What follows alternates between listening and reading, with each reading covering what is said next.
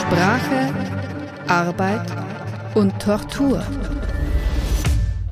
An all meine Friends, die lieben Follower und all die Fake News Verbreiter in meinem Bekanntenkreis.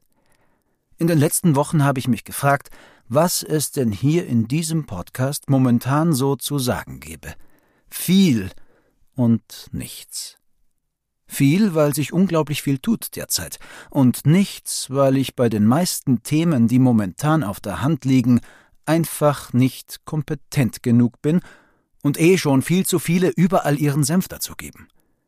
Tja, da ich mich aber beruflich und dummerweise auch privat viel im Netz herumtreibe, liegt natürlich doch etwas Senf meinerseits parat, und den muss ich hier jetzt mal loswerden.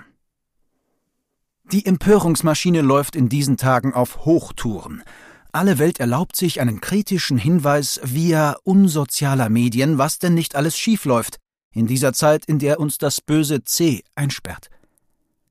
Mal abgesehen von den bisher eigentlich als vernünftig eingestuften Zeitgenossinnen, die aus dem Nichts einen Zusammenhang zwischen bösem C und dem 5G-Netzausbau herbeifantasieren, tummeln sich in meinem Bekanntenkreis so einige kritische Menschen.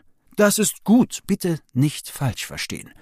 Nur fehlt euch oft, trotz eurem Willen zum kritischen Denken, ganz einfach die Fähigkeit, mal kurz innezuhalten und zu sagen, oh, ich bin gerade überfordert mit der Situation und vor allem mit der Informationslage.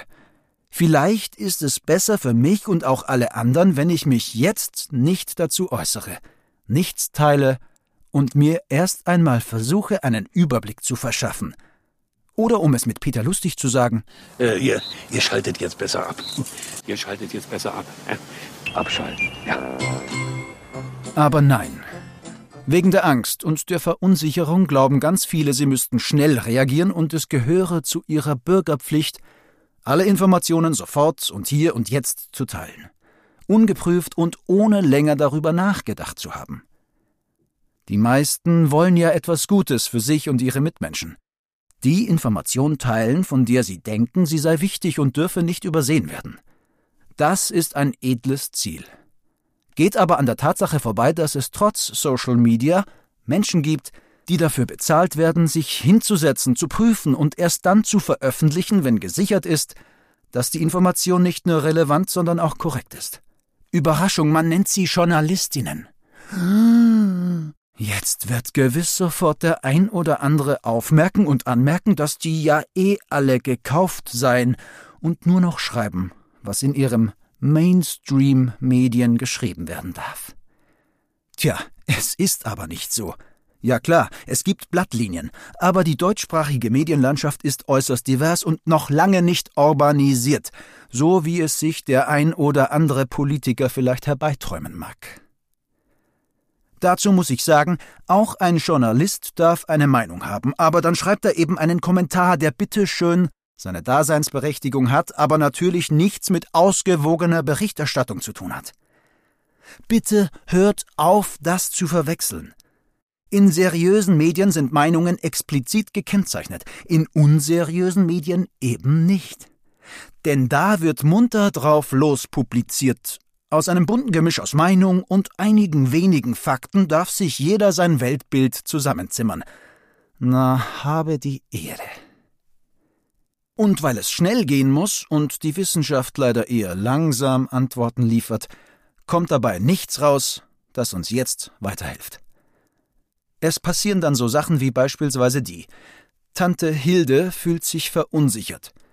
Sie sucht nach Antworten in diesen Zeiten, schnellen Antworten. Weil sie leider nie gelernt hat, Quellen einzuordnen und auch ihr Mann etwas gegen die Mainstream-Medien hat, glaubt sie gern das, was ihr direkt von einer ihr bekannten Person weitergeleitet wird.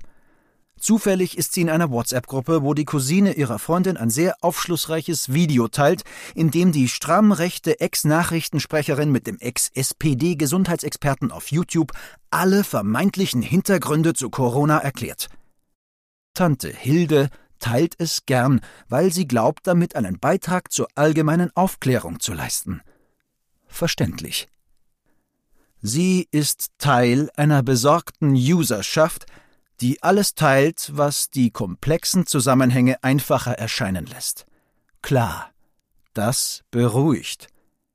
Aber so gewinnen wir keinen Überblick und erst recht keine gesicherte Erkenntnis. Meinung ist Meinung. Und Fakten sind Fakten. Alles dazwischen bringt uns aber sowas von nicht weiter. So viel darf man doch noch sagen, oder? Herzlichst, euer Matthias. PS, teilt doch bitte einfach mehr Löwenzahn. Da gibt's wirklich was zu lernen. Ihr seid ja immer noch da. Abschalten. Abschalten, genau. Hm, abschalten. Ihr könntet also jetzt genauso gut abschalten. Ja. Also ausschalten. Ihr könntet langsam ausschalten. Ja.